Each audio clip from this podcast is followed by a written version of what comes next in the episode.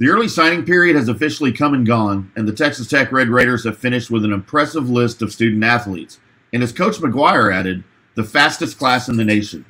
And while more players will be added in February, the bulk of the Red Raiders prospects are now locked into Lubbock, and many of them will be enrolling early for the spring semester to get rolling with the program.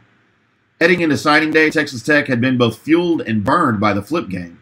But on Wednesday, it kept the volume up by inking one of the country's largest classes to date. The Red Raiders can claim the number 23 recruiting class in the nation per SI 99 rankings, just the second time in program history they finished with a top 25 class.